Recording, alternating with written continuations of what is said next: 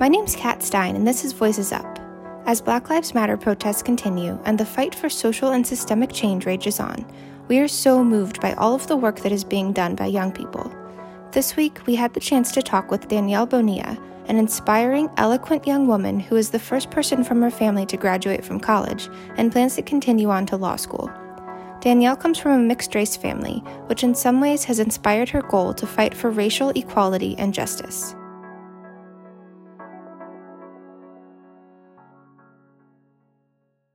My name is Danielle Bonilla. I myself am Latina. I'm 22 years old. I just graduated from the University of Oregon. I've moved around quite frequently throughout my life, but I uh, was born in San Jose, California. Would you mind walking us through where have you lived since then?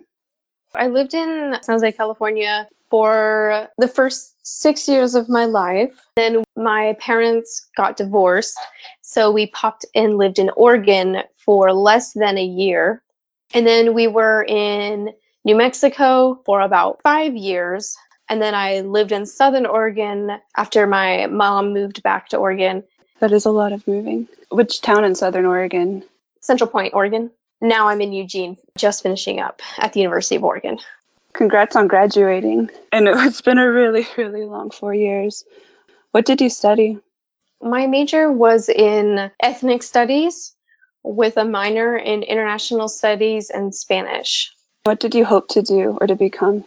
Ultimately, working in social justice, racial justice work. Now, the current goal is to continue on to law school to focus in civil liberties law, working with cases of racial discrimination, um, protecting protesters, which now is uh, very relevant. Do you know which law school you want to go to? The University of Washington in Seattle has a really good law school. I, I believe they have like a race and justice law track. I think that it is a perfect match. Didn't you have an internship too in Eugene before the pandemic hit? I was volunteering at the Civil Liberties Defense Center, which is a law firm in Eugene that focuses on protecting protesters or individuals who do direct action. Sadly, I'd only been there for a couple weeks before COVID had cut that opportunity. I hope to find a similar position to get into law offices and see how they function.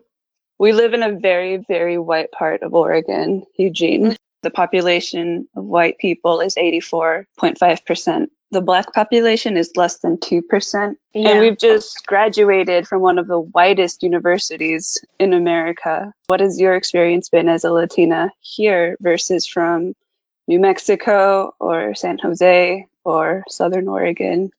Ooh. So, living in Southern Oregon beforehand, Southern Oregon definitely is even wider than Eugene. And so I definitely personally had a lot more experiences of overt racism in Southern Oregon than I have had in Eugene. But I think Eugene, as a college town, there's definitely a perception of more racial inclusivity and acceptance. And I think that's kind of a, a generalized perception that Oregon has in general. But being a student here in Eugene and working with the local NAACP chapter, racism is still really present versus states like New Mexico and San Jose. The difference is the different community safety nets.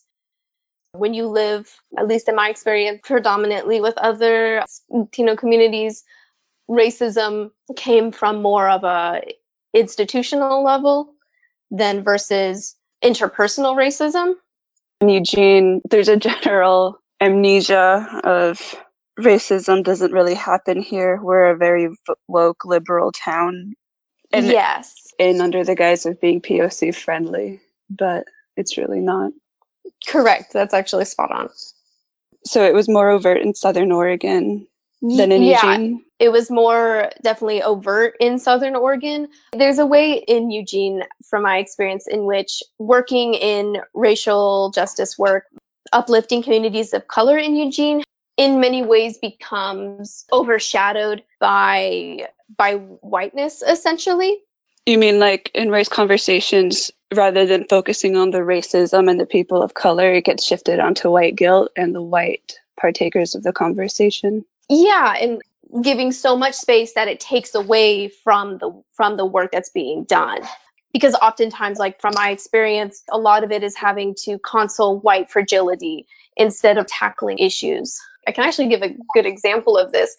At the university of oregon a lot of talks happen where the multicultural center or the law center they'll bring in professionals to give talks and to talk about their work. But one of them was a prosecutor working on alternative forms of justice and another man was discussing immigration reform.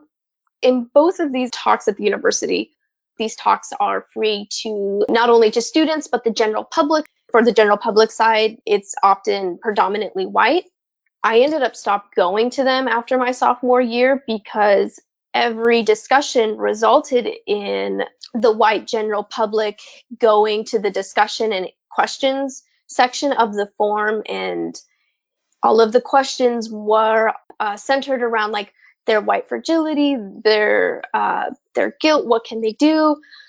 Which is which is not inherently a wrong thing to to ask about or want to know like that's what we want from white people is to step up and and learn.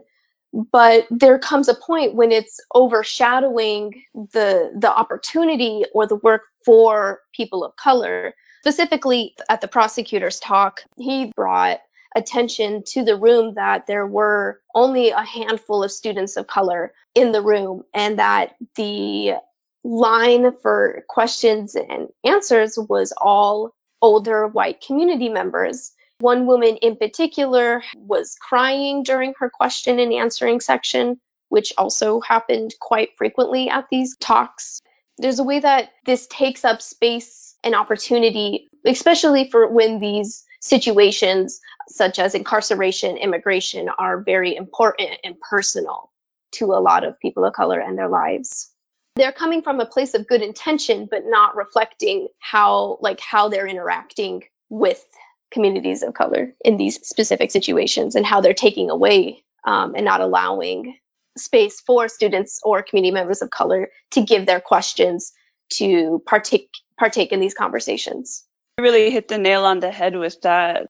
I went to a couple of those talks and you really described what happened. There was always a majority of white questioners and there's always without fail a couple of uh, white audience members crying into the microphone about the injustices that were being dealt with. And those who the injustices were pointed towards had to console the white guilt. Having that dialogue with individuals who are doing this kind of social work, very important work, it just wasn't a possibility think it's like a really telling example of how even for white people, even in like their best intentions of how can I be of help? What can I do? This overwhelming white guilt, like how that still kind of taking the conversation away from from focusing on justice for people of color back to how can I appease my own individual white guilt. What do you think is the best way for white folk to help during these sorts of conversations and especially during what's going on right now with the whole Black Lives Matter protest and everything that's going on? I think right now the best thing that white people can do is to listen, but also know when to act independently, especially thinking about like municipal governments or institutions. What I see in a good white ally, especially in a state like Oregon, where it is dominantly white, there just isn't enough people of color to be there all the time in every situation to either to defend themselves or to be represented. It's like a really fine line between listening and uplifting people of color's voices, but when there aren't people of color around to take it upon themselves to do the work within what would be wanted. But also, like having the flexibility to recognize that when people of color are in the picture, to look and listen to their direction and leadership there was a video where a black woman organized a peaceful protest and these white people overtook it and they started breaking the windows of the five guys in T-Mobile store that was nearby. And there's a video of the black woman who organized it shouting at them please stop. This is what we don't want. But mm. the white looters blatantly ignoring her and smashing things and burning a large bonfire in the middle of the street. Because this is part of like a larger just conversation of, about looting and rioting and how in, in a lot of ways that that is used to denounce these political movements and i think that especially for for white people turning to black leadership both um, older and younger because this was kind of a point of contention at the NAACP. Do, does the NAACP make a public statement condoning or not condoning the destruction of property in Eugene? Even within like these communities dealing with racial justice work, there still isn't equal opinions on how things should be done. So I think for white people, ultimately turning to black leadership, both old and young, I think is above all the most important especially if this was someone leading a peaceful protest who is now desperately trying to get them to stop. That's not turning to that local black leadership.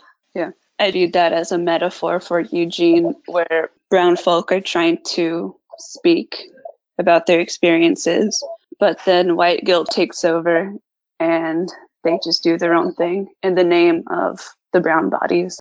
I want to talk about the NAACP and what you've done there. So you've been a youth coordinator for the NAACP for how long? Uh, um, for two years.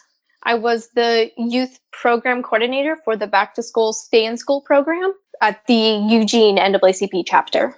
The Back to School Stay in School program is geared towards middle school, high school, mostly high school though this past year, students of color to receive tutoring and post high school counseling and mentorship. So I ran two sites, Overlook Volunteers, do outreach to the community, working with Black Student Union uh, high school navigators, reaching out to kids, organizing events for them. We did a lot, honestly. What's the, the benefits of targeting Black youth in this community? What's really interesting about Eugene's demographic for students of color is that a lot of these families are mixed race, multiracial families. The most common is Latino or Black students having white mothers. A lot of these students are really unsure about their racial identity as a, as a result of coming from mixed race households. And so I think another poignant part that our education section tries to emphasize is bringing in uh, Black mixed race students and allowing them to to recognize themselves as being Black as well. Like a lot of students struggle with that. That is part of like a larger discourse. Like, what does racial identity mean? What is ethnicity? But when you're young, especially growing up in Eugene, which is dominantly white, and I could see that it's very it's very easy to be like, where do I stand in all of this as a mixed race individual? Two other projects that I've worked on is Black Gold Culture Camp, where we take 13 middle school students and we go uh, essentially just staying out in cabins and doing like workshops and stuff for these students. And and a lot of those students that we had last year at Black Gold Culture Camp were came from mixed race homes. And then we also have the African uh, ACT-SO it's a national competition put on by the NAACP where Black students can come in and compete. They have to be paired with um, community mentors. What was it like working there as a Latina? It was it was really good. I think the Latino and the, the Black community, like our like the way we experience uh, oppression, is definitely is not the same and very different. But the systems of oppression is very similar, and so I think that Latino and Black allyship is very is really important. And working with the NAACP and the different coalitions and organizations and partnerships was it was great, especially like as people of color to recognize like that this is a joint effort and that community development and uplifting for Black, Latino, Native American, and Asian communities is is a joint effort. I want to go back around to what we were talking about before about mixed families. So your parents divorced when you were six, and then you and your mom moved to New Mexico. So you were predominantly raised by a white mom, but I think you said that you still had contact with other members of your Mexican family. So how did that shape your identity as a Latina? in terms of working with the mixed race students here in Eugene, I definitely connect a lot in that regard. My dad was Mexican. I never not saw myself as as Mexican, if that if that makes sense. So what's different from maybe from students here is growing up in San Jose and then New Mexico and living in dominantly Latino communities is I always felt a part of these communities. And so even though I didn't, I no longer lived with my dad, my grandfather, my vipa, and my uncles, they always wrote to me. And we still write to this day, which is kind of funny because I feel like letters are obsolete. But um, they, but we still write to each other this day to this day in Spanish. Um, so grow, like being a part of these communities, I was very aware of my racial identity, but moving to Oregon was really rough because not so much that it challenged like my idea of of myself, but if you don't know about Southern Oregon, it's um, predominantly white. I think I was one of like five Latino students in my high school. My close friend at the time was the only black student. The general racism from the general white student population was really hard to deal with my first year, like I definitely let like a lot of things people said slide. The situation being like a minority in a dominant school, like how much do you want to shake the boat mm-hmm. at your own? At your own expense. So coming from a mixed background, you have white and Mexican family members. And what have been their responses to this, and I guess your responses to that during Black Lives Matter? so, um, with my white family, I'm not seen as Latino to them, I presume, because they have no qualms about being quite racist. So that in it of itself is a whole issue. I'm I'm kind of a pessimist by nature. Like I try not to get too hopeful. And obviously change happens slowly and incrementally. But I'm excited and happy that things are things are happening and that the things are happening by by the work and labor of people taking direct action and not just relying on the the government both local and larger to do it for them so i think like a big example being like the whole uh, situation with confederate statues and for a long time different organizations have been petitioning to have confederate statues removed people are are done um, are done asking and they're taking it upon themselves to to tear them down and throw them into whatever body of water they see fit. Cities like Minneapolis are looking to reconfigure the policing situation there. Um, here in Eugene, there's a, a, lot of talk and petition around um, re- reconfiguring the funding for the Eugene Police Department and and doing other work like that. So it's really frustrating that it, it requires Black people to die for things to happen.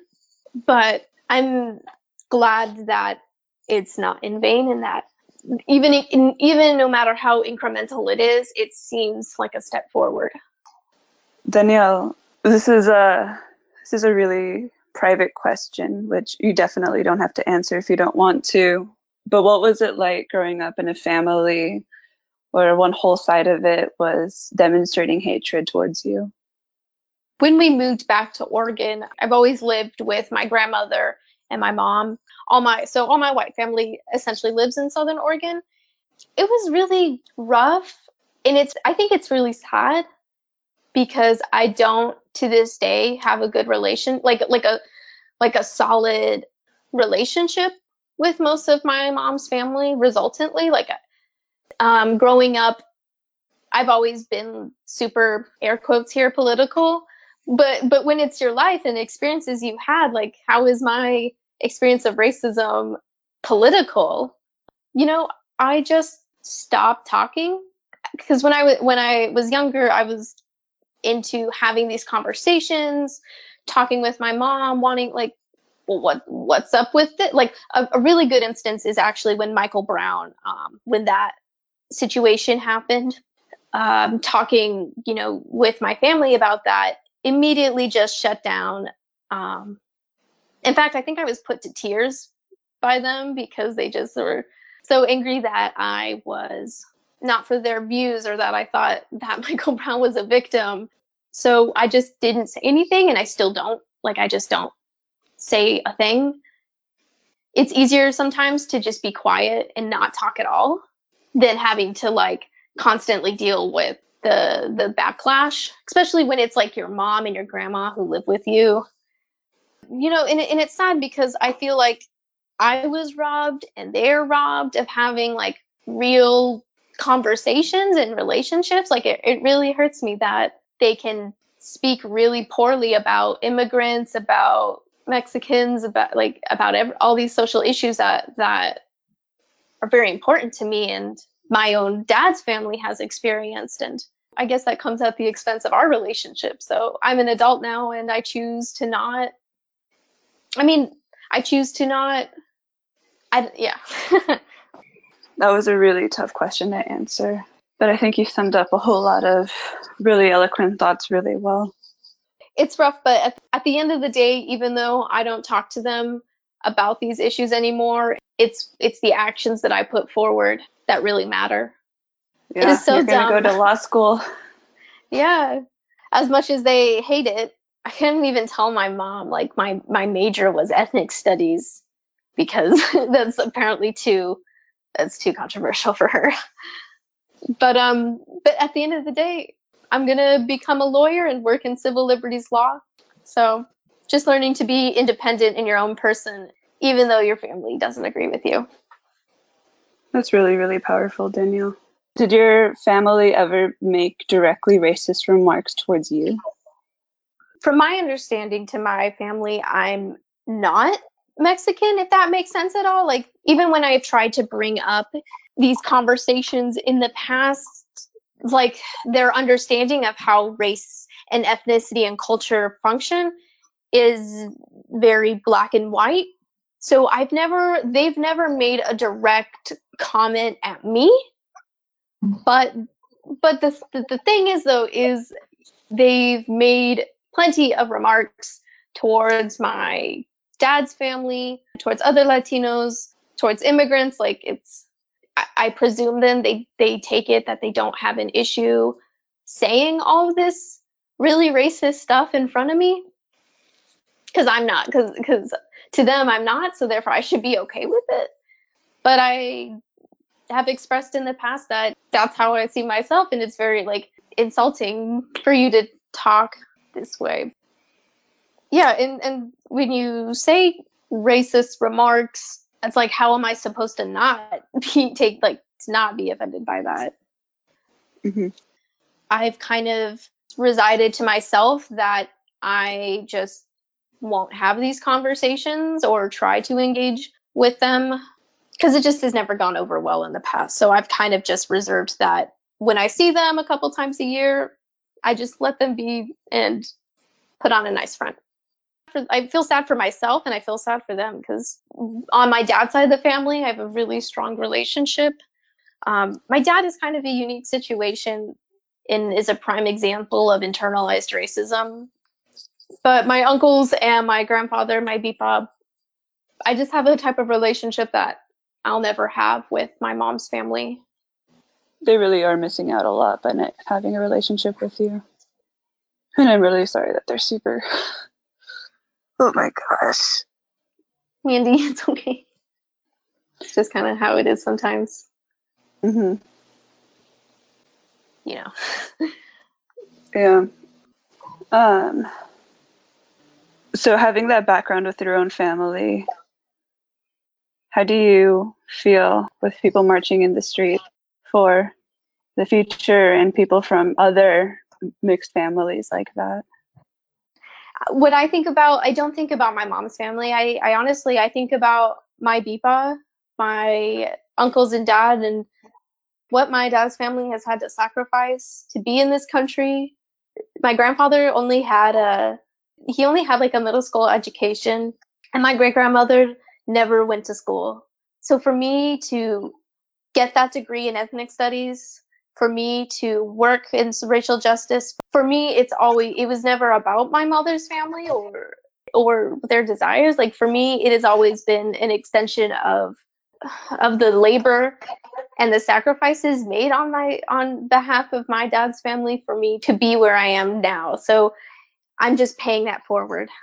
I know my situation is is my own and that not all there are there are mixed race families that that are real obviously that are not the same and have really good dynamics, but I just hope for other mixed race families giving that mixed race student the the space to to shine and and to to be who they are.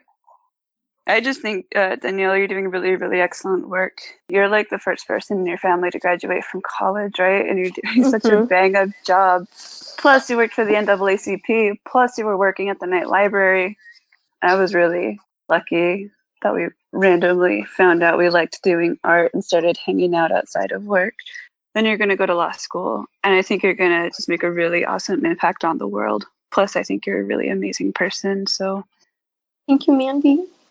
Well, Danielle, thank you so much. You're thank doing you, really amazing work, and I'm so happy that you were able to talk with me today. No, thank you so much for the opportunity to do so.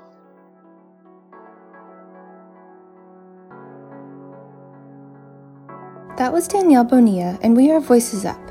This conversation was led by Isabelle Amezcua and produced and edited by Carolyn Campbell and me, Kat Stein. Music is by Patrick Thomas. To stay up to date, follow us on Facebook at Voices Up, Instagram at voices.up, and don't forget to subscribe to Voices Up wherever you listen to podcasts.